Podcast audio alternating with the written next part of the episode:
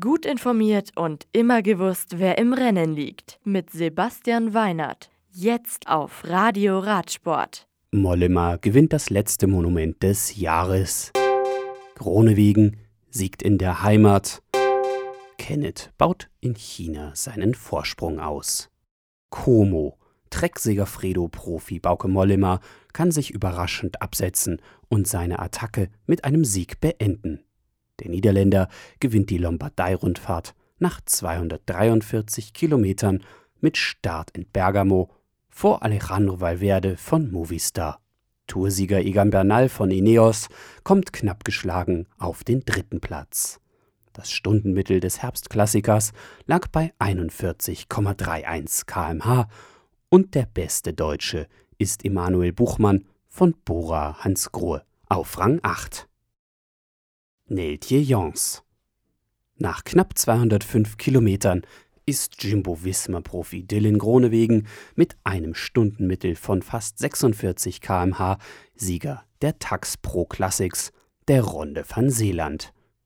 Er setzt sich in seiner Heimat gegen die Königwix der Profi Elia Viviani und Arvid de Klein vom Metec TKH Continental Cycling Team durch.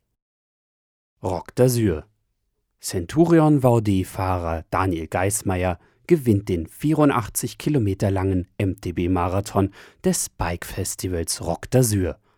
Er siegt im Zielsprint um eine Reifenbreite vor Hans Becking und Peter Prus. Bei den Damen verweist Katarzyna Sosna, Blasa Pintarik und Margot Moschetti auf die Plätze. Castel Gomberto die italienischen Meisterschaften im Einzelzeitfahren gewinnt Canyons Rumfahrerin Elena Ceccini nach 19 Kilometern vor Vittoria Bussi und Lisa Longo Borghini von Trecksieger Fredo. Chan Ching Bei der Tour auf Tau Lake baut Dylan Kennett mit seinem Etappensieg den Vorsprung in der Gesamtwertung aus. Der Australier vom St. George Continental Cycling Team setzt sich auf dem dritten Teilstück gegen Mikel Reim von der Israel Cycling Akademie und Terenganu Cyclingfahrer Youssef Reguigui durch. Kenneth liegt jetzt fast eine halbe Minute in Führung, ehe die 116 Kilometer lange Flachetappe in Suhu auf dem Programm steht. Das Radio für Radsportfans. Im Web auf radioradsport.de